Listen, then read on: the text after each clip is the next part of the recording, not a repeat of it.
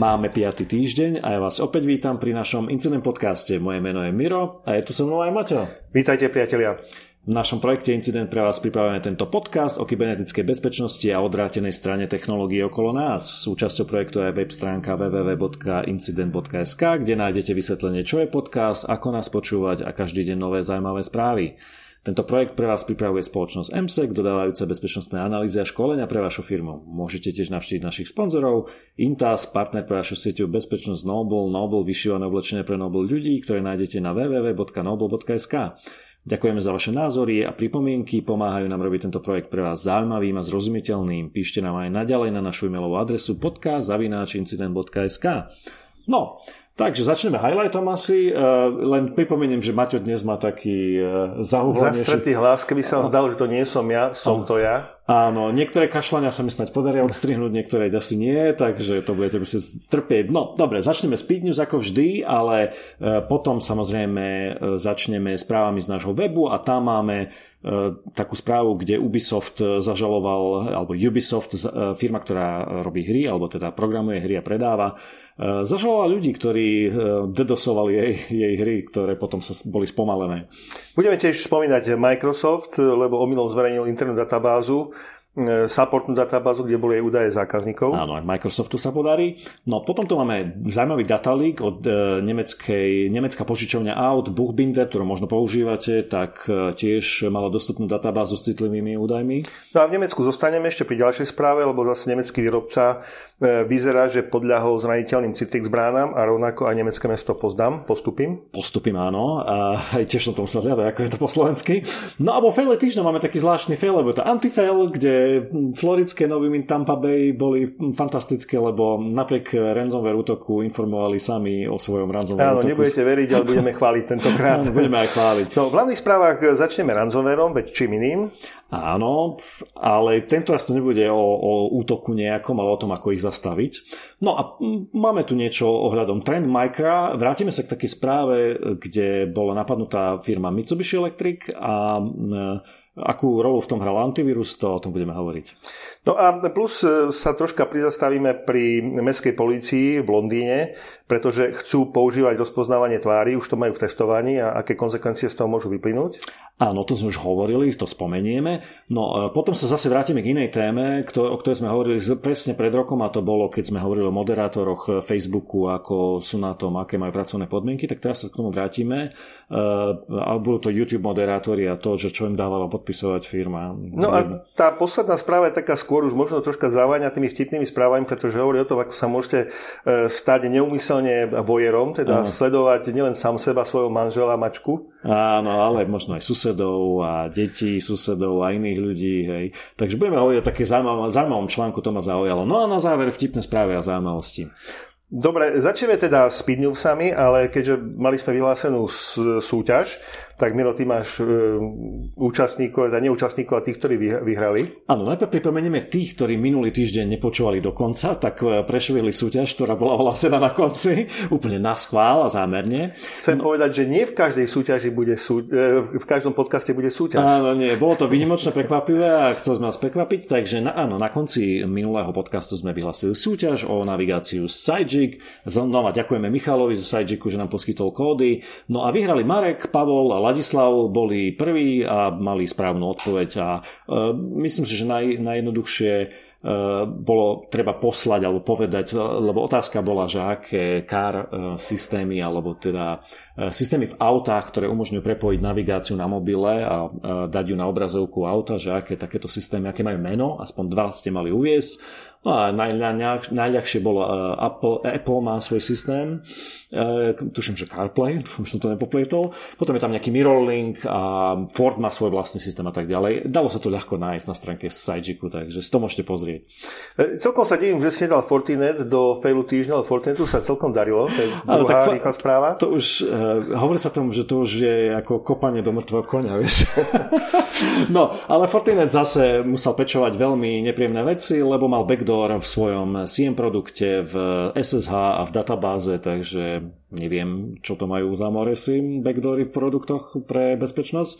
No a potom sme e, sa znova vrátili, tento týždeň bol problém s Avastom, kedy v spolupráci Motherboard, v spolupráci s tuším PC magazínom E, sa im podarilo dostať k dokumentom, ako vlastne funguje, čo predáva tá ich... Vylepšený antivírus, aby som to áno, nazval. Áno, áno, a zistili, že potom, čo Avast mal problémy, na konci roka sme o tom hovorili v decembri, kde... V decembri, alebo v novembri to bolo, ale v decembri sme o tom hovorili, tuším, že ich e, vlastne také tie web browser, browser add-ons, ktoré boli v, v storoch Firefoxu, tuším, a, alebo teda Mozilla a Google, tak boli stiahnuté, lebo vlastne ťahali údaje o, o užívateľoch. No potom táto nová správa hovorí o tom, že dokonca to začali robiť potom cez antivírus samotný. No a dnes najnovšia správa je, že Avas sa e, konečne po tom tlaku rozhodol, že teda... Dnes teda 31. aby ste vedeli? Áno, 31. sa rozhodol, že teda tu zruší tú pobočku Jumpshot, ktorá vlastne predávala tie, robila, robila vlastne ten predaj tých, tých údajov, tých klikov a tak ďalej. Takže to bolo taká to, no, tohto týždňa. Podľa mňa vás tu chvíľku bude trvať, kým si tú reputáciu zase obnoví. Tak uvidíme, ako, ako, to, ako ich to ovplyvní. Podcaste číslo 36 sme hovorili o spoločnosti StockX, alebo respektíve o predajcovi, ktorý sa venuje e, predajom rôznych tenisiek a oblečenia. Áno, hlavne a... takého, by som povedal, ktoré letí, je e, vyrábané v nejakých limitovaných množstvách. A tak Áno, keď ste mali niečo veľa, chceli ste sa zbaviť za výhodnú cenu, alebo sa za výhodnú cenu kúpiť. A my sme mali uvedený, e, tohto predajcu sme mali uvedeného v faile týždňa. Áno, bolo to v podcaste, e, spomínali sme to v podcaste číslo 36, teraz si už nespomeniem, myslím, že to bolo, bolo to leto, mohlo to byť leto asi, neviem. No a tam išlo to, že tá firma mala problém, pretože unikli údaje 6,8 milióna užívateľov, mena, e-maile, heši, heše, hesiel, e, veľkosti topánky a ďalšie informácie z profilu. No a to, veľmi nie, nie, nie veľmi vhodne sa k tomu postavili, chceli to zatlkať, potom keď sa nedalo, tak povedali áno, tak mali sme únik. No a tá, táto správa je v Input magazíne, alebo Input Mag, uh, uverejnil informáciu, že uh, zákazníci doteraz majú problémy pretože doteraz sa im stáva, že niekto, niekto nakupuje cez ich účet na StockX nejaké topánky alebo zaprehnané ceny. A Hej, to som dokonca postrel, že to bolo tak, že vlastne zmanéžované, by e, dotyčný, ktorý predtým nakúpal, ako keby si bol nakúpil drahé topánky od niekoho iného, čiže bolo to zneužité. Áno, pres, presne tak, bolo tam veľa druhov podvodov áno. a e, ten článok je presne o tom, že to, alebo čo by sme mali povedať, StockX jednoducho nezvládli celú túto situáciu, celý tento únik dát. Áno, to je poprvé. Áno, a do tejto chvíle vlastne zákazníci majú s tým problémy a StockX e, im neveľmi pomáha svojim, uh, svojim prístupom, takže doteraz vlastne sa nevedia nejak dovolať uh, u StockX nejakých Proste... Prípadne, ak si chcú vymôcť svoje peniaze, tak áno. sa musia cez American Express e, na nich dotlačovať a, a StockX im e, absolútne v tom nepomáha. Proste, áno, ešte im t- vlastne jednému z nich napísal, že už to nikdy neriešte týmto spôsobom, hej, čo je veľmi zvláštna komunikácia, takže táto firma má značne, by som povedal, problémy s takým supportom a podporou svojich zákazníkov. V rovnakom čísle 36 sme spomínali Švajčiarsko, ktoré no. robilo testovanie, teda švajčiarska pošta, pošta robila testovanie drónov, doručovanie balíčkov, ale takisto to bolo doručovanie, myslím, že k výsledkom krvi, čo a malo vzoriek, vzoriek, vzoriek, vzoriek, vzoriek krvi, áno, sa prenašali, aby sa rýchlejšie dostali vlastne do laboratória. A e, robí to pre nich firma, alebo to testujú s firmou Maternet, čo je americká firma, e, myslím, že priamo zo San Francisca. Áno, a my sme vtedy spomínali, že tie testy na chvíľku skončili. Áno, skončili a dôvod bol, že boli tam nejaké dva, dva také, nie síce fatálne, že by bol niekto zranený, ale myslím, že jeden, jeden padol a druhý, druhému zlyhal padák. Áno, a ten, čo padol... A nie, nie zlyhal padák, ale bol nejak, za nejakých okolností useknutý. Do useknutý áno. áno, takže... Napadol nejak 50 metrov od detí alebo od školy, niečo podobné. Tak, tak, tak, tak. Takže v tejto chvíli švačarská pošta potom review a potom, čo sa urobili nejaké technické opatrenia, testy a tak ďalej, tak sa znova rozbieha teda ten ten, ehm, to, toto používanie drónov na, na prenášanie alebo do, donášku nejakých e, vecí. A vtedy sa spomínalo, e, že prečo tá používajú dróny, tak e, uverejňovali tam, že vlastne v tých takých, by som povedal, veľmi citlivých, nie citlivých, ale, ale dôležitých prípadoch, keď je treba urobiť ten test veľmi rýchlo, možno krvi alebo rozbor nejaký, tak, ta, tak e, ten dron to dokáže skrátiť ten čas o 45 minút, čo môže byť naozaj dôležité v týchto zdravotníckých alebo teda medi, me, medicínskych e, situáciách. Takže znova začali lietať, tak fajn. My, my len povieme, alebo teda e, vtedy sme sa bavili o tom, že že s tými dronmi to je fajn, ale mali by mať možno nejaké letecké dráhy, ktoré pôjdu pomimo chodníkov, popríklad ciest. Nie vždy sa to dá samozrejme, ale je tu riziko, že keď sa rozmohnú takéto služby, tak aby nám tu na hlavy nepadali dróny. Potom... No, Zebrač tam spomína v článku, ktorý bude nalinkovaný, že urobili určité vylepšenia v bezpečnosti, najali dokonca nejakého špeciálneho človeka, ktorý má strážiť práve tú bezpečnosť lietania dronov a podobne. Tak, Takže tak. myslím, že to smeruje k tomu, čo by sme aj my očakávali v tejto oblasti. Áno, Takže to je taká zaujímavá vec. No a máme tu potom ďalšiu vec. Hovorili sme už o svatovaní, kedy je to hlavne taká, by som povedal, americká vec, alebo e, v Spojených štátoch s tým majú problém. Tak e, CEO, hlavný šéf Instagramu Adam Mosseri bol svatovaný v novembri minulého roka, čo je veľmi nepríjemné.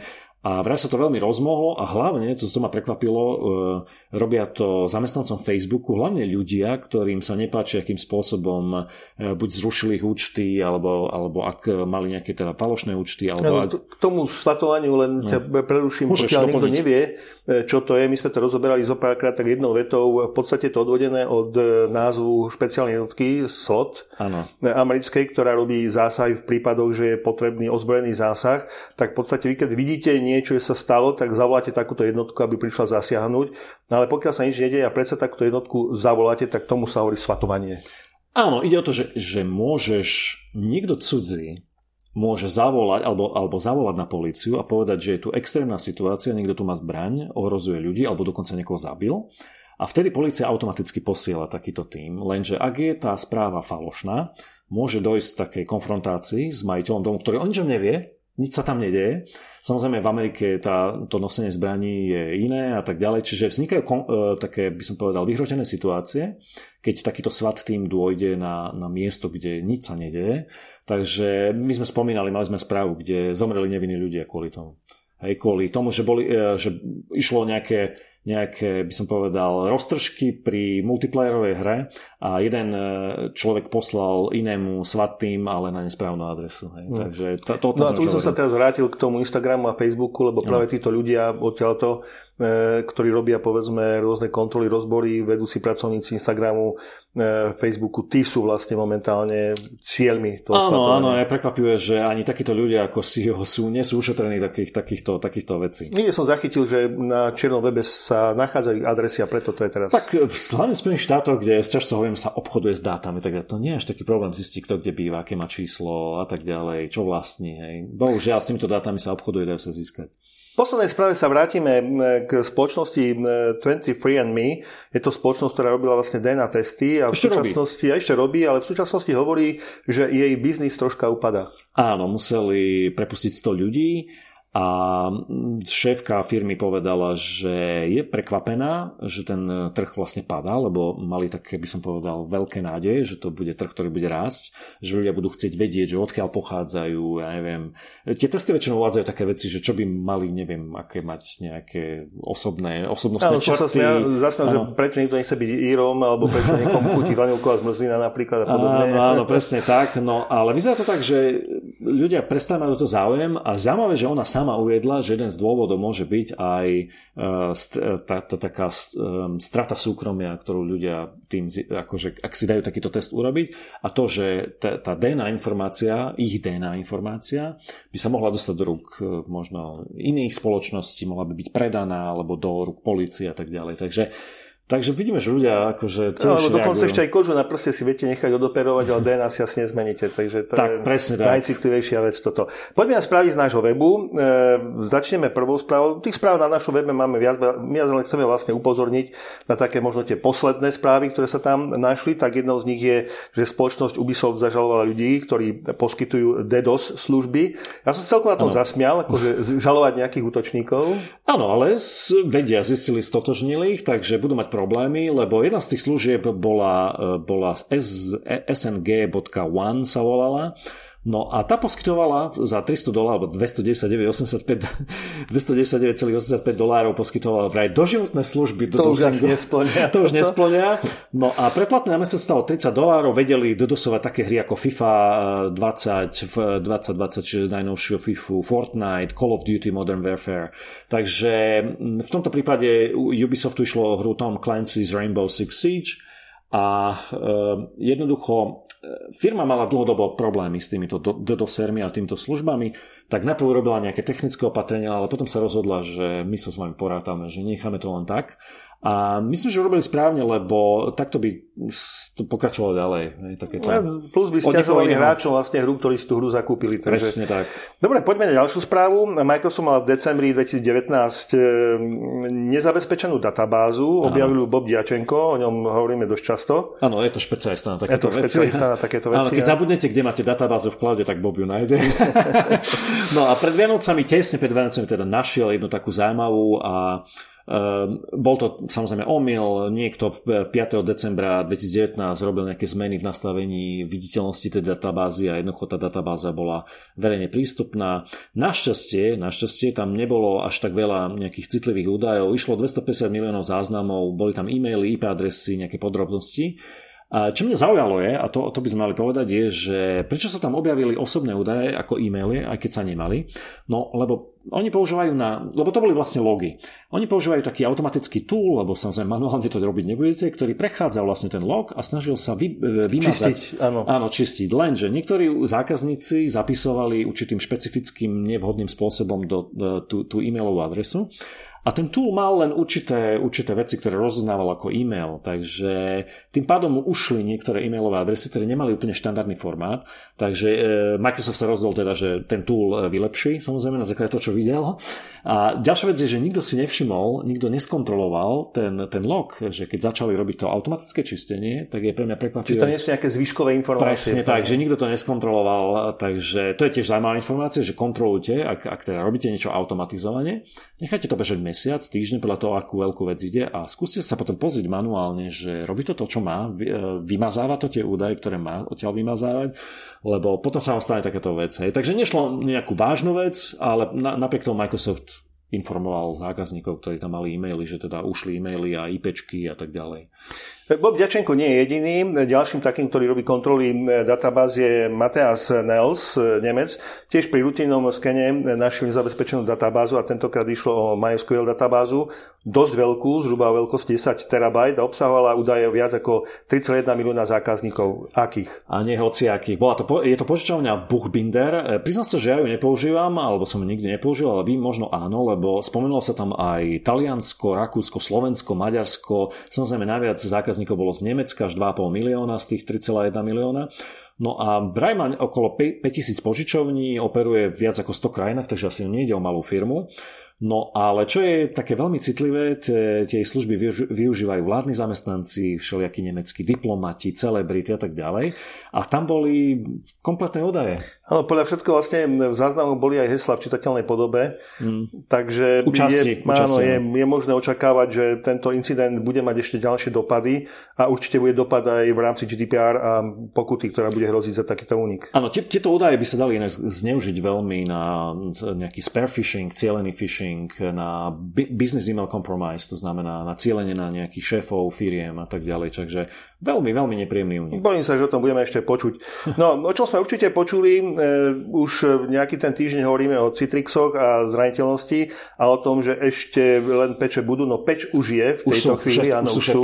Už sú všetky. Ale napriek tomu teda nejaké problémy vznikli a minimálne to poctila spoločnosť Gedia a takisto nemecké mesto Postupy. E, Postupy. Áno. No, začneme s tou Gediou, alebo teda začneme s tým s Citrixom. E, len zopakujem, Citrix mal problém, nemal hneď e, peče, pretože to chvíľku trvalo, čiže vydal nejakú mitigáciu, ktorú bolo treba aplikovať. E, potom tie peče trvali dlho, ale treba pochváliť Citrix ich trošku posunul, to znamená, že... Mal byť až vo februári dostupnosti, pokiaľ sa pamätám. Myslím, že dnes mal byť posledný. Dnes mal byť posledný, ale potlačili to, takže posledný, alebo ten, ktorý mal byť posledný, bol už 24. tuším uverejnený. Takže poposúvali termíny.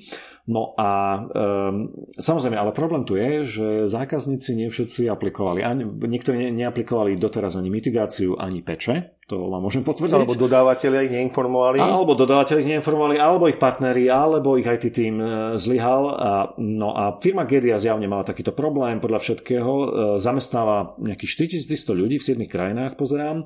Pobočky v Španielsku, Poľsku, Maďarsku, Spojených štátoch. No a 23.1. teda boli cieľom dosť masívneho útoku, tak toto označili, masívny útok.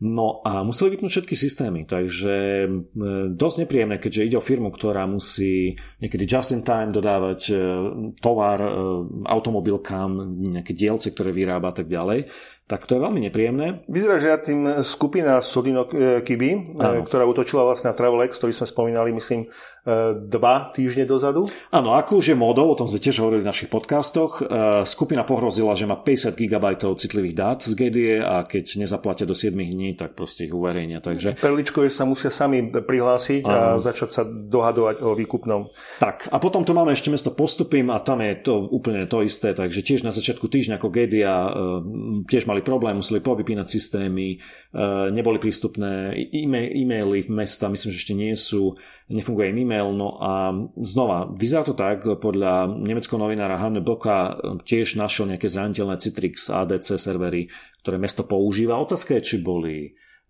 po, priamo spravované mestom, alebo ich pre nich spravoval nejaký provider, takže uvidíme, uvidíme. Keď zistíme informácie, tak vám dáme vedieť. No a dnes máme výnimku, nemáme fail, máme anti-fail, to znamená, ideme pochváliť. Sú to noviny Tampa Bay Times, ktoré veľmi úspešne informovali o ransomware, e, o útoku ransomwareovom, ktorý zasiahol konkrétne ich. Áno, áno, to bolo veľmi zaujímavé. No a útok prišiel vo štvrtok 23.1., čiže akurát keď sme natáčali predchádzajúci podcast. No a čo je potešujúce, teda majú tam asi, asi šikovných ľudí, lebo Chief Digital Officer novín Conan Galaty povedal, že boli sme schopní od toho, teda v piatok sa vyjadril deň na to, že od štvrtku sme boli schopní obnoviť takmer všetky primárne systémy, a tak poznamenal, že to bola len taká malá nepríjemnosť pre nás, nič viac. Takže to bolo, to bolo zaujímavé. No a zjavne mali asi funkčné zálohy, boli aktuálne a funkčné, takže to si skontrolujte, či máte vo svojej firme.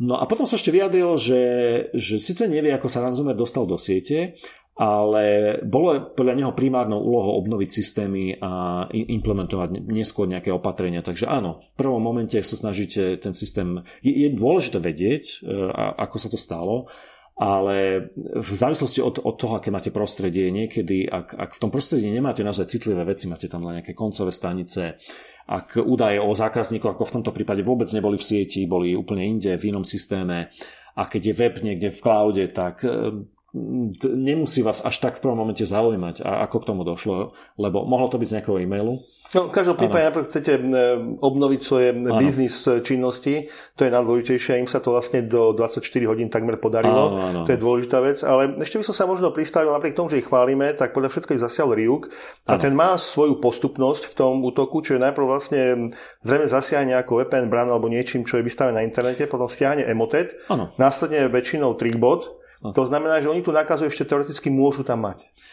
Môžu, určite áno. E, predpokladám, že išlo asi o malú, malú, neviem aká je veľká tá, e, tie noviny, aké sú veľké, ale vzhľadom na to, ako to popisovali, hovorím, predpokladám, že v tej sieti boli naozaj len asi nejaké workstationy, že nebolo tam nič, eh, by som povedal, kritické z hľadiska nejakých eh, dát alebo iných vecí. Ale v každom prípade vyzerá, že sa z toho spamätali a aj ich eh, teda predstaviteľ, tento Conan Galaty sa vyjadril, že nemali nikdy v úmysle teda kontaktovať útočníkov a platiť ran, výkupne alebo ransomware. Takže ransom, nie ransomware.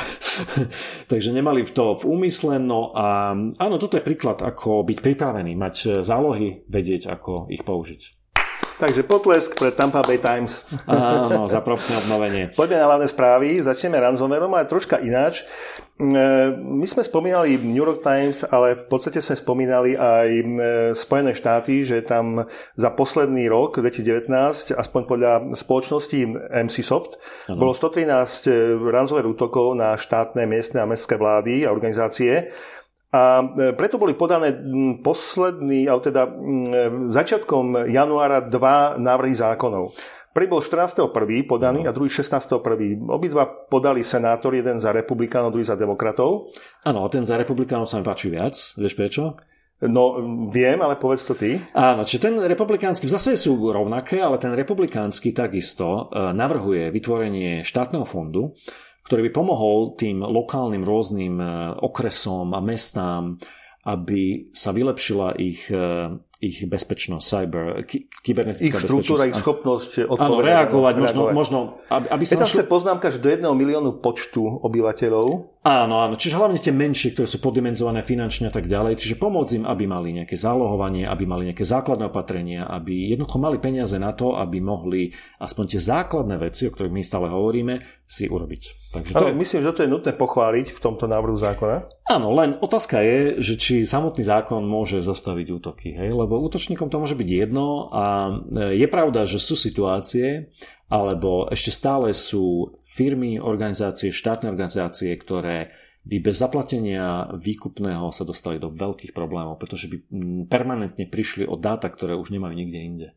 No, jedna zo spoločností, ktorá vlastne pomáha obeťam napadnutým ransomwareom v Spojených štátoch je spoločnosť Coverware a CEO tejto spoločnosti sa vyjadril, že dá sa síce s tým súhlasiť, ale on skôr možno očakáva nárast, pretože sa zrejme bude testovať to odhodlanie, keď by zákon vstúpil do platnosti, tak e, testovanie odhodlania nezaplatiť e, ten, e, to výkupné. Áno, ďalšia vec, a tu len spomeniem, dnes som čítal veľmi zaujímavý článok. E, možno, že sa príliš e, zameriavame na obranu, ochranu, na Eh, hádžeme vinu na zákazníkov alebo na obete, ale ako si sa podľa mňa málo robí v naháňaní týchto kriminálnikov. Veľmi málo sa, sa z nich dostane pred, pred eh, sudcu a potom to zamreže. No, tejto téme sme sa eh, s Mirom troška venovali asi dva dní dozadu. Možno raz spomenieme, možno sa niekde vykryštalizuje. Dobre, takže poďme na ďalšiu správu a ja som nazval, že antivírus blues. Musím sa pochváliť, mal som chvíľku tejto inšpirácie. No, táto správa, o tej sme neinformovali, lebo ich veľa samozrejme, takýchto všetkých útokov, zero daymy a tak ďalej, ale vrát, chcel som sa k nej vrátiť z jedného veľmi jednoduchého dôvodu. Mitsubishi Electric mali teda nejaký hack, e, zjavne išlo špionáž, e, zjavne podľa všetkého, takto, Mitsubishi Electric je japonská firma, a e, ten, tí útočníci boli asi čínskeho pôvodu alebo číňania. No a čo je dôležité, používali Trend Micro Antivirus. To je tiež japonská firma, nič zvláštne, dve japonské firmy. Ale čo bolo zvláštne, že útočníci využili Zero Day v tomto antivíre.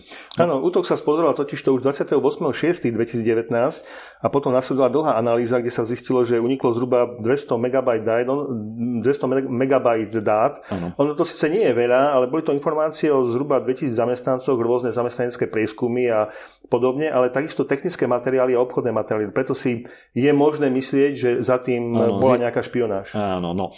A išlo konkrétne o produkt Trend Micro Office Office Scan Antivirus a to je taký, taký server, ktorý bola v ňom chyba, kde pri uploade uh, sa tam uh, dalo, uh, ak, ak, ak ten súbor mal určitú štruktúru, tak sa dalo potom prekonať vlastne ten server a dalo sa traverzovať znova. Hej, Len directory traversal. Áno, čiže Čiže išlo takúto chybu a spomínam to kvôli tomu, lebo keď, si, ke, keď možno ste zachytili také diskusie, že má, máte takých zastancov toho, že antivírus je na nič, že ten už zomrel, netreba ho používať. Potom sú takí zastancovia toho, že antivírus jednoznačne treba používať a tí pr- protivníci antivíru vravia, že antivírus to je len ďalšia diera do vašho systému. No, je to trošku zložitejšie. Samozrejme, ja, ja sám nemám nejakú, nejakú jednoznačnú odpoveď. Čo sa týka e, súkromného sektora, keď ste súkromná osoba, a tak ďalej. Ak používate Windows 10, tak myslím si, že, a teraz si pohňavam všetkých, čo robia antivírusy, tak nemáte veľmi, nemá, nemá zmysel si kupovať externý antivírus, lebo myslím si, že ten Microsoftský by vám mal úplne stačiť. Ale čo sa týka podnikového riešenia, tam to nie je také jednoduché. A to z toho dôvodu, že antivírus môže byť veľmi dobrým eh, zdrojom signálov z tých koncových bodov. To znamená, že ten antivírus dokáže vám do tej konzoly eh, takej, lebo väčšina z tých eh, výrobcov, alebo väčšina, väčšina, myslím, že všetci majú také tie enterprise konzoly, kde vidíte, v akom stave sú tie vlastne stroje, na ktorých ten antivírus máte. A e, prečo to hovorím? No, presne kvôli tým signálom. Ale ďalšia vec je, ak, zač- ak uvidíte v tej konzole, že vám začnú sa e, tie tí agenti vypínať, tak e, to je napríklad ďalší signál. Väčšina ransomwareových útokov začína presne tým, že najprv sa disabluje alebo jednoducho vypne, majú na to, na to spôsob, vypne sa antivírus na danom koncovom bode a keď to nikto nesleduje, nemenežuje, tak nemá ten signál a nevie rýchlo zareagovať. Takže je to také, nie je to také jednoznačné, že antivírus je na nič. Nemyslím si, že je na nič úplne. Ale závisí od toho, kto, aký zákazník, čo chce dosiahnuť, akú má sieť a tak ďalej. Takže určite to nie je úplne zbytočný software, Ale napríklad doma by som si ho neinštaloval ako nejaký externý, ak mám Windows 10. Dobre, poďme na hm, ďalší článok. Vidím podľa názvu, že si naozaj hviezdilo, si nazval ten ďalší článok Orwell Police. Áno, áno no, no kde inde by e, sa začali robiť takéto veci, o ktorých budeme hovoriť ako, ako v Británii. No a my sme o tom už vraveli v podcaste číslo 10 v decembri 2018, podcast číslo 43 v septembri 2019, dokonca v júli sme to mali na blogu o tom, že sú také snahy, boli také testy, pamätáš sa? Áno. Dokonca ty si bol v Anglicku vtedy a som ti spomínal, že... Že, že mám bol... sledovať, že kde čo uvidím. Áno, či... myslím, myslím, že to bolo na Trafalgar Square, teraz som si neistý, mala tam byť nejaká kamera, malo to byť označené a tak ďalej. No jednoducho metropolitná policia e, začala, e, e, alebo po posledných dvoch rokoch testovala rozoznávanie tvári na ulici a chcela to používať na to, aby ten systém naplnila údajmi ľudí, ktorých hľadá, čiže kriminálnikov, zločincov alebo nejakých hľadaných osôb a tie kamery by jej pomohli na uliciach uh, chytiť. Rozpoznať, či tá hľadaná osoba Áno. sa nenachádza práve v tom mieste. No a samozrejme vznikla diskusia, lebo začali tí, ako odporcovia aktivisti tvrdia, že toto je Orwellovský systém, kedy nás tu budú sledovať kamery. Potom eh, naražali na to, že ten systém nie je úplne, by som povedal, ako to povedať, eh, že to je o rozlíšení, nie je úplne Nerozlišenie, zle to hovorím. Uh, opravom. Um, zhoda. Presnosť. Áno, presnosť. presnosť. To, to znamená, že, že výsledky boli také, že 70% uh, tak ja, ja mám takto, sú tvrdenia mestskej policie, tvrdenia ano. MED, ktorá hovorí, že 70% pri testoch, pri porovnaní s databázou, ano. tak len jedna z tisíc bolo generovaný ako falošný poplach. Áno, Čiže len, chvália tým. Áno, len. Len si to uvedom, že, že na takom rušnejšom meste v Londýne e, za aký čas tisíc ľudí prejde po tej ulici? Asi za veľmi krátky. To znamená, že ono to vyzerá, že o, však to je len jeden, jeden ku jedna tisíc, ale to môže byť za 24 hodín, alebo povedzme za ten pracovný čas za 8 hodín, to môžu byť možno desiatky ľudí. A vieš, tí budú zastavení a budú zastavení neprávom. Budú ano. potlačené ich práva, budú možno zobraní niekde, otlačky budú... A tak, hej, čiže... no, to zase napríklad tvrdia nezávislé výskumy, ktoré hovorí, že stoli 6 e, rôznych implementácií a len 8 zo 42 zhôd bolo nakoniec skutočne zhodných. Áno, o tom sa presne bavili v minulosti, keď čo z tých podcastov, čo som spomínal, tak presne o tom, túto číslo sme spomínali, si, si spomínam.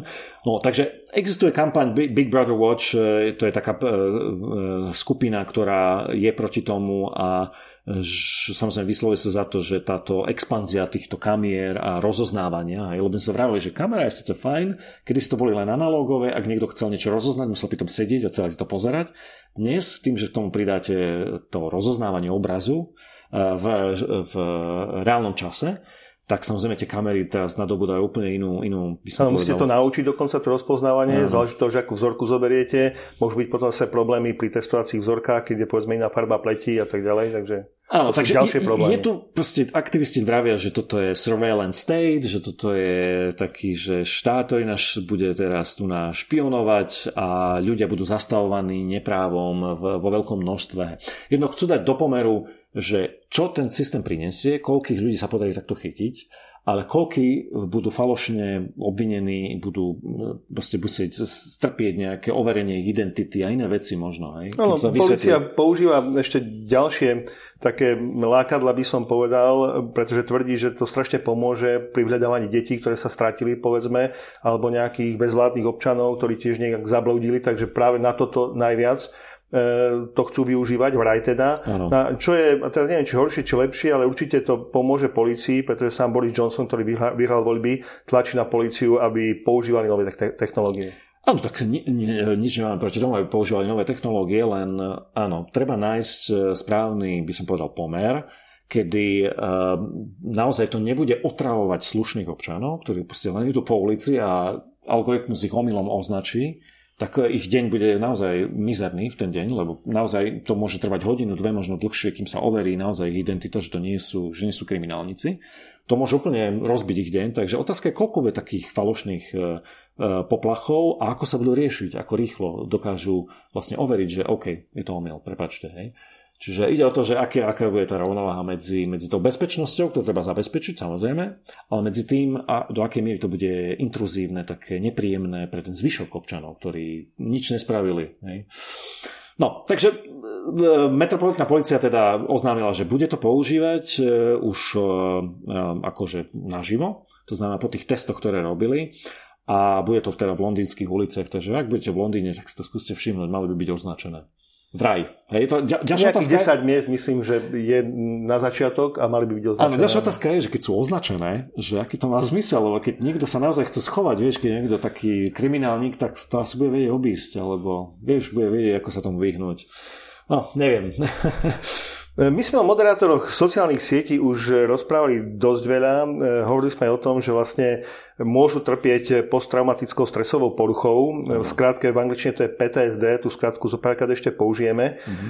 A v súčasnosti sa budeme teda v tejto správe venovať hlavne moderátorom služby YouTube, pretože spoločnosť Accenture, ktorá mm, prevádzkuje takéto moderovanie v Alstíne, im e, ku koncu decembra, konkrétne 20.12., e, začala dávať podpisovať taký dokument, taký, taký letáčik, kde ich e, varuje alebo upozorňuje, alebo tak, kde podpisujú, že sú si vedomí, že ich práca môže viesť k takémuto posttraumatickému šoku. Áno, bolo tam aj veľa iných kontraverzných vyjadrení, ktoré v tom článku rozoberajú s právnikmi, ktorí sa zaoberajú teda pra- pracovným právom, ale ešte kým sa k tomu dostaneme, áno, v Austine, v Texase, samozrejme všetky tieto technologické firmy, ako, ktoré majú takéto veľké portály alebo služby alebo sociálne siete ako Facebook, Twitter, YouTube od Google, tak samozrejme musia moderovať e, tieto, tieto siete, pretože ľudia tam uploadujú neskutočné veci, o tom sme už hovorili, neskutočne nechutné alebo dokonca nezákonné No a na to, aby teda tieto firmy udržali nejak ako taký poriadok na týchto obrovských sieťach, lebo sú už obrovské, e, bavíme sa o tom, že teraz sa objavili výsledky Facebooku nové, znova, akože myslím zisku a tak ďalej, počet, e, tak už sa tam bavíme naozaj, už sa to blíži k 3 miliardám, 2,7 či koľko užívateľov už majú, 2,7 miliardy. Takže to isté YouTube je obrovský, obrovská stránka s videami, takže je to veľký problém pre nich, ktorý musia riešiť a riešia ho týmto spôsobom, že majú de- tisíce ľudí, ktorí sedia a pozerajú na monitoroch e, na také, by som povedal, e, na, na veci, ktoré označí algoritmus ako možno nevhodné. A oni sa na to musia pozrieť a musia to veľmi rýchlo vyhodnotiť. Je to vhodné, nevhodné a podľa toho sa zachová potom č, e, ten systém, či stiahne to video alebo nestiahne. To, že či musia vyhodnotiť, či musia teda pozrieť a vyhodnotiť, to je jedna stránka veci. Ďalšia stránka veci je, že oni sú hodnotení a monitorovaní rýchlosťou, koľko musia takýchto tak. vecí vyhodnotiť. My sme o tom minulý rok rozprávali dosť podrobne. Hovorili sme to o tom v podcaste číslo 14, presne pred rokom skoro. Presne vo februári uh, sme hovorili o Facebook moderátoroch, kedy Casey Newton's The Verge, tak ako aj v tomto článku, ktorý komentujeme. E, vtedy sa dostal k informáciám, mal rozhovory s týmito ľuďmi a boli to veľmi prekvapivé informácie, ako to vlastne celé funguje, aké, aké sú tie podmienky pracovné, úplne by som povedal, nie veľmi príjemné a, a aká je tá práca ťažká. Ano, Verič síce teraz hovorí tu nám o YouTube, ale on sám e, aj pýtal na zamestnancov, povedzme práve v Accenture, ktorí pracujú pre, e, pri moderovaní Facebooku a Twitteru, že či tiež podpisujú takýto typ dokumentu, ano. ale e, ani Facebook nejak nereagoval na to. Hovorí, že necháva sledovať duševný stav svojich ľudí, žiada ich, aby sami seba sledovali, aby hlásili, povedzme, zmeny svojho duševného stavu nadriadenému. Áno, čo podľa právnika tam bolo napísané, že to je protiprávne, že Presne. to nemôže niečo také požadovať. Na to sa oni občím ohradili, že to je dobrovoľné. Na to zase títo zamestnanci povedali, že v prípade, že boli sme tlačení doslova k stene, že buď to podpíšeš, alebo ťa vyhodíme. Alebo odchádzaš, áno. Áno, takže naozaj sú to protichodné komentáre. Čo je dôležité, je to prvýkrát, po prvýkrát naozaj, čo e, vlastne sa podarilo Casey Newtonovi e, zohnať e, takú informáciu, kedy vlastne priznávajú tie firmy, že táto moderácia toho obsahu môže viesť takýmto ťažkým psychickým poruchám. Takže to, to je na tom zaujímavé, preto, preto o tom hovoríme. Že, ano, že možno si myslíte, že tým, že zamestnanci sú varovaní, že pracujú doslova by som povedal rizikovom prostredí, že zarobia veľmi dobre, ale opak je pravdou, väčšinou sa najímajú práve pristahovalci a ľudia, ktorí nemajú na výber. Áno, zúfalo hľadajú prácu, pretože tam je hodinová mzda niekde okolo 18 dolárov, 18,50 sa uvádza a zhruba tých 37 tisíc dolárov ročne, čo naozaj nie je nejaká veľká odmena za takto namáhavú prácu. Nie, nie. V Spojených štátoch, ako ne, ne, nežil, nežil som v Spojených štátoch, ale z toho, čo som videl, koľko, aké majú e, vlastne platy iní zamestnanci, tak tých 37 je naozaj veľmi málo. A hlavne za takúto prácu, kedy tí zamestnanci uh, vlastne sa vyjadrili, uh, rozprávali sa s Casey Newtonom a vraveli, že majú problém uh, zarobiť vlastne na, na prenájom, aby mohli bývať nejak slušne. Čiže ten prenájom veľa stojí veľa peňazí a podľa toho, kde bývajú, tak to môže byť naozaj veľa peňazí v Spojených štátoch. No a samozrejme zároveň majú tie mentálne problémy, s ktorými bojujú a ako viete, ak sa trošku zaujímate o tom, ako funguje zdravotná starostlivosť v Spojených štátoch, to tiež nie je lacné. Hej? Čiže pri týchto všetkých peniazoch, pri tých 37 tisíc, to sú naozaj malé peniaze, ak berieme do úvahy, že oni sa snažia udržať si tú prácu, ako si vyžiť z tých peňazí a ešte si platiť, e, ak majú nejaké psychické problémy, ktoré e, nemali predtým, než nastúpili do tejto práce. Takže toto je veľmi zaujímavá téma a tu by som možno ešte e, spomenul. V článku sa spomína, že v Spojených štátoch majú z roku 1970 tzv. OSHA alebo OSHA, Occupational Safety and Health Act. A je zaujímavé, tam sa pozastavovali nad tým, že zamestnávateľia sú povinní e, poskytnúť zamestnancom e, pracovné prostredie, ktoré ne, neobsahuje nejaké rušivé... A nie, že rušivé hazards, to znamená, že nie je nebezpečné, nemalo byť nebezpečné a nemalo by spôsobovať vážnu újmu na zdraví. No tu by ti napríklad, čo mohol eh, argumentovať a tvrdiť, že oni sa to starajú, pretože veď majú wellness trénera, eh, majú hotline na ľudských zdrojoch a poskytujú teda množstvo výhod, ale na druhej strane je zase pravda, že ako náhle stratíte, teda odídete z tohto zamestnania, strácate nárok na tieto služby duševného zdravia, ktoré Accenture a podobné spoločnosti poskytujú. Neveriac o tom, že ten wellness tréner, e, alebo fitness, alebo neviem, ako to volajú, e, nie je lekár. To nie je lekár, to je len A rovnako PTSD sa môže vyvinúť aj neskôr, aj o dva roky. No, to je ďalšia vec, ktorú tam spomínam, že tí ľudia aj potom, čo to prestali robiť, majú neskutočné problémy psychické. Hej? Lebo ide o...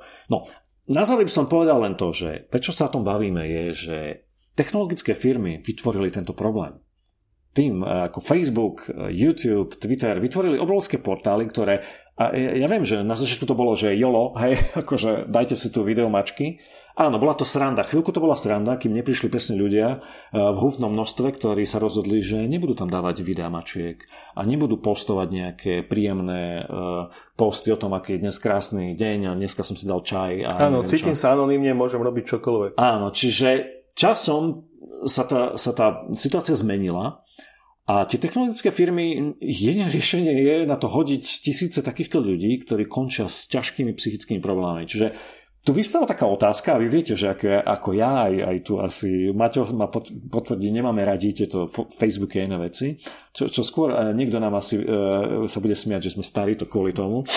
Ale je tu otázka, že či mať takéto služby za takúto cenu, kde tisíce ľudí musia naozaj strážiť, aby ste vy iní ľudia, ktorí privilegovaní. Možno nie vy, ktorí nás počúvate. Áno, možno, ale aj ty, aj oni majú sociálne siete, neboj sa. A že či to stojí za to mať takúto službu, keď tisíce ľudí musia čistiť každý deň od e, fakt úžasne otrasného obsahu, aby ste ani náhodou sa vám nestalo, že ho zbadáte niekde v streame alebo niekde uverejnený, tak či to za to stojí? Lebo podľa mňa nie. No podľa mňa nie, ale tak e, na to si musíte odpovedať vy sami, takže preto o tom hovoríme. No, z tejto vážnej témy poďme postupne do tých vtipnejších, zaujímavých. Ano. Ešte nie sme pri vtipných správach, ale tá posledná z hlavných správ je veľmi zaujímavá, pretože ja som sa na tom zasmial. Je to vlastne príbeh jednej redaktorky, ktorá sa sme, že stala sa sama sebe vlastným špiónom, pretože najprv si nainštalovala takú kameru Dropcam, e, aby videla na dvere, pretože jej zmizli nejaké baličky, čo jej pošta no, doručila a nechala pri dverách. Áno, typická americká vec. U nás vám zavolá kuriér, idete dole, prevezmete, ak, ak vás nezoženie, tak to nenechá pred domom, lebo to by zmizlo do 5 minút. No, to som lebo Slováci majú lepkavé prsty. Neviem, ale proste u nás to nie je zvykom. V Spojených štátoch je zvykom nechávať takéto veci na, na tom, keď je to dom, tak na tom priedom, akože pre, vchode alebo na tej pavlači a jednoducho e, stáva sa a ľudia kradnú takéto veci, chodia po tých tzv. neighborhoods a pozerajú, že či niekto nemá na tej pavlači niečo položené a chodia samozrejme počas pracovnej doby, kedy sú tu ľudia v práci. No, takže pokračuj. Hey, no, tvrdí, že síce už potom nikoho nechytila, lebo možno preto, že zbadal tú kameru, ale si dobrala ďalšiu kameru, aby mohla sledovať mačku. Áno. Potom si doinštalovala kameru, aby mala ku zvončeku na dverách aj video, kto pred dverami stojí a zistila, že tým vie sledovať v podstate aj kedy odchádza sused a kedy sa kto blíži. A kedy, kedy sa deti hrajú na ulici. Na ulici, presne Susedovie, tak. Áno. No a potom to doplnila ešte kameru kamerou v obývačke A raz keď tak odcestovala preč, tak zistila, že nejaký pohyb a zistila, že prišiel manžel, že si sadol k počítaču a nechťa to začala sledovať, pretože tak dlho bola preč a tak sa jej cnelo, Áno. Že vlastne sa stala takou špionkou a sledovala svojho manžela. Áno, vojerkou. Sice nič zvláštne ten manžel nerobil, ale ona sama si uvedomila, že aké to je cestné. Áno, je to cestné, lebo videla, ako si otvoril notebook, začal tam čo robiť a potom asi ho to prestal baviť, tak si spustil hru, ktorú má rád a začal ju tam mastiť a tak ďalej. A vtedy si uvedomila, že, hm, že to je také zvláštne, že ako, ako som prilepená na tej kamere a pozerám, že čo robí a ona o tom nevie, hej, on o tom nevie. Som sa vie, že tam je kamera, ale v tej chvíli nerozmýšľaš, keď si vieš, že manželka je preč, Uh, tak OK, vôbec nerozmýšľať nad tým, že práve v tej chvíli je pripojené na kameru a pozerá, čo robíš. No, čo, čo mňa zaujalo, presne ako si to rozbil, on tam veľmi pekne, mne sa páčilo tá, ten progres, akože začalo to úplne nevinne, že máme kameru pre praktický účel. Hej, ale postupne to presne prerastalo do takého vojerstva, do takej zvedavosti a e, čo, čo ma zaujalo je, že ako som spomínal, že mohla som tú aplikáciu zavrieť, ale nezavrela som. To som chcel presne povedať, že... to bola perfektná veta. Chcel som si tak položiť otázku poslucháčom, že či sa niekedy nad tým nezamysleli, či náhodou tiež nemajú kamery a či neveľmi často pozerajú, čo sa tam bude, keď tam niekto, keď, keď im niečo dá signál, že niečo sa tam udialo a či zostanú pri tej kamere dlhšie, nielen preto, aby sa pozreli, že či naozaj Áno. toto je alebo nie je ten signál na, na urobenie poplachu. Ono, ona tam dokonca spomína, že raz e, z nenazdajky, lebo samozrejme tie kamery majú aj mikrofóny, tak dokonca vypočula si rozhovor dvoch cudzích ľudí na verejnej ulici a bolo to také zvláštne, hej, lebo vlastne počula, o čom sa hovár, zhovárajú títo dvaja ako úplne cudzí ľudia. Takže naozaj um, je to taký zvláštny pocit, keď má človek tú možnosť, tak um, také nutkanie má to pozerať, počúvať. Vytvoriť keď... svoj taký mikrošpionážny áno, štát. Áno, čo môže byť aj niekedy zlé. No, a končí to takým, takým takou úvahou, že um, že tie kamery, ktoré som si pôvodne kúpila presne pre ten bezpečnostný účel, kvôli bezpečnosti mačky, aby som videl, čo robí, aby som videl, kto je pred dverami, aby som vedela, či mi niekto, kto mi ukradol akože zásielku, ktorá došla, tak e, tieto, tieto ľahko prístupné technologické hračky, kamery so zvukom ma zmenili a vytvorili môj taký ma- malý surveillance state. to sa mi páčilo, že vytvorila som si malý uh, špionážny svet uh, v, svojho, v svojom dome, hej, kedy môžem špionovať, kto tam čo robí, kedykoľvek. Takže, takže áno, je, je to tak, že tie technológie majú aj pozitívne, pozitívne stránky ale áno, vzbudzujú nás aj také, také netušené, neviem ako to povedať, nepríjemné uh, vlastnosti alebo dôsledky. Áno, má to dôsledky, ktoré si možno neuvedomujeme. Takže to, to ma tak zaujalo, preto som to, to, to som pri, pridal. A áno, uh, taký, taký uh, nadpis to bol veľmi dobrý, že som svojim vlastným špionom. no a poďme Pre, teraz už... Áno, prešli sme ku vtipným správam zaujímavostiam. Ja by som dokonca nepal, že len vtipné správy, ale aj kuriozity. Áno. Lebo to je taký mix tentokrát. A začneme hrou, ktorá vlastne vznikla tak nejak nenápadne. Mala byť aj takou hrou na učenie sa, ako čo môže spôsobiť povedzme nejaké šírenie sa víru. Mohli ste si urobiť svoj vlastný vírus, naprogramovať jeho vlastnosti a ukázať, Áno. ako sa šíri po svete. Áno, vraj je to jeden z najlepších simulátorov takého chovania, šírenia sa vírusu. My sme hovorili o podobnej simulácii nukleárnej vojny, keď sa pamätáš. Áno, a tá ešte ne, vidíš dobre, že to spomínaš, musím skontrolovať ten stránku, že či ten chlapík to už dokončil, ale v tomto prípade hovoríme o, o hre Plague v angličtine, alebo Pliaga, alebo neviem, ako sa to nazval, alebo nákaza. No a e, Prečo to, to spomíname? No lebo tá hra začala byť veľmi populárna v Apple App Store v Číne. A ako viete, teraz zúri koronavírus, e, ide z mesta Wuhan alebo Wuchan, neviem presne, ako sa to, každý to vyslovuje inak. No a ten koronavírus teda sa šíri, e, myslím, že každý deň sa zdvojnásobujú tie čísla. Najprv som počul tisíc e, chorých, potom 2000, potom teraz už neviem, či 6000. Počet mŕtvych takisto stúpa, takže je to zaujímavý, zaujímavé prepojenie, kedy ľudia vlastne reagujú na to, čo sa deje v reálnom svete fyzickom tým, že sa tá hra stala obľúbenou, ale e, potom po pár dňoch sa začali objavovať upozornenie, že ľudia, že toto je len hra, že tá hra nemodeluje a nevie namodelovať presne, čo sa deje v, v, v tom Wuhane. Takže nepoužívajte ju na nejaké interpolovanie alebo na nejaké... Toho, čo sa bude diať. Áno, toho, čo sa bude diať, je to len hra. Hej. Takže potom prišla také upozornenie, že pozor, je to len hra, takže pozor na to. No a v súvislosti s tým, samozrejme, Hneď druhá vec, tak máme tam také video, kde e, v Pekingu e, sa kontrolujú ľudia, e, sa im merá teplota, tak je tam taký obrázok, alebo teda video, kde chlapík novinár ako vchádza do, do metra, tuším, áno, Subway, do metra a vlastne merajú na ruke teplotu, lebo naozaj je to vážna situácia No a kvôli no, tomu... Ono je natoľko vážna, že bol zopárkrát vtip, že je zrušený DEFCON áno. v Číne, ale tentokrát to nie je vtip, tentokrát je skutočný konferencia. Áno, bohužiaľ, ak ste sa chystali DEFCON do Číny, ktorý je naozaj veľký a zaujímavý, tak v Pekingu mal sa konať 17. až 19. apríla je naozaj naozaj zrušený, nie je to žiaden vtip, ani drill, ani, ani test, ani troll, e, naozaj zrušený a je to pochopiteľné, lebo je to v apríli, Teraz máme koniec januára a bohužiaľ tá situácia bude ešte chvíľku trvať. Čo by sme k tomu mali možno dodať ešte k tomu koronavírusu je, že zase sa objavili diskusie, kedy sa objavila polovica ľudí, alebo polovica, preháňam, časť ľudí tvrdila, že, že, že netreba akože šíriť paniku a druhá vravela, že to nie je pravda, pretože um, ak si zoberieme túto situáciu, ktorá sa deje, hej, s hociakou, mm, s hociakou um, s hociakým ochorením, ktoré sa šíri, alebo má schopnosť rýchlo šíriť, je vždy, tá overreakcia alebo, alebo prehnaná, prehnaná reakcia, reakcia je no. vždy lepšia ako tá opačná. To znamená, že si budeme rádiť, že nič sa nedie. A to z toho dôvodu, že e, ak e, sa pomýlite, tak v prípade, ak e, budete reagovať prehnane, tak maximálne vynaložíte trošku viac prostriedkov na nejaké, by som povedal, opatrenia a tak ďalej, ale podarí sa vám zastaviť šírenie, pretože vaša reakcia je prehnaná.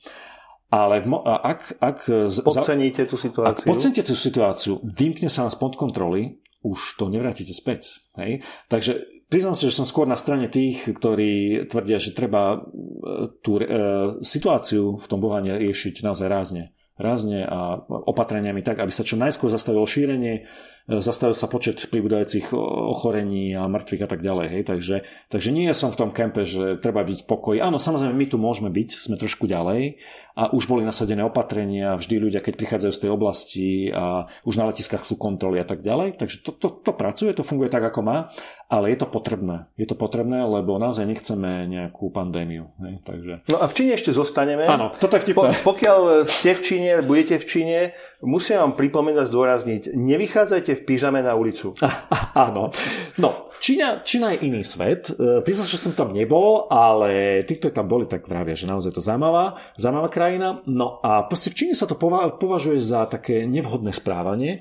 Ak vidíte v kompletnom takom pyžamovom overale, jak sa nazvať, nohavice a hore taký vrch a v pyžame proste idete nakúpiť alebo si idete najesť. Na jednej fotke je pán, ktorý skutočne vyzerá, že to je pyžamo. Áno, áno, áno. Potom tam je nejaká dáma, tiež som videl dole v nižšie v, v komentároch. Takže naozaj v čínskom meste Sužu, zase som to asi zamordoval, tak presne zaviedli také niečo, že majú tam kamerové systémy. Vy viete, hovoríme o tom, že v Číne sú veľmi rozšírené tieto rozoznávanie tvári a kamerové systémy. No a odhaduje sa, že že na konci tohto roka bude takýchto kamier 600 miliónov, som to pozeral.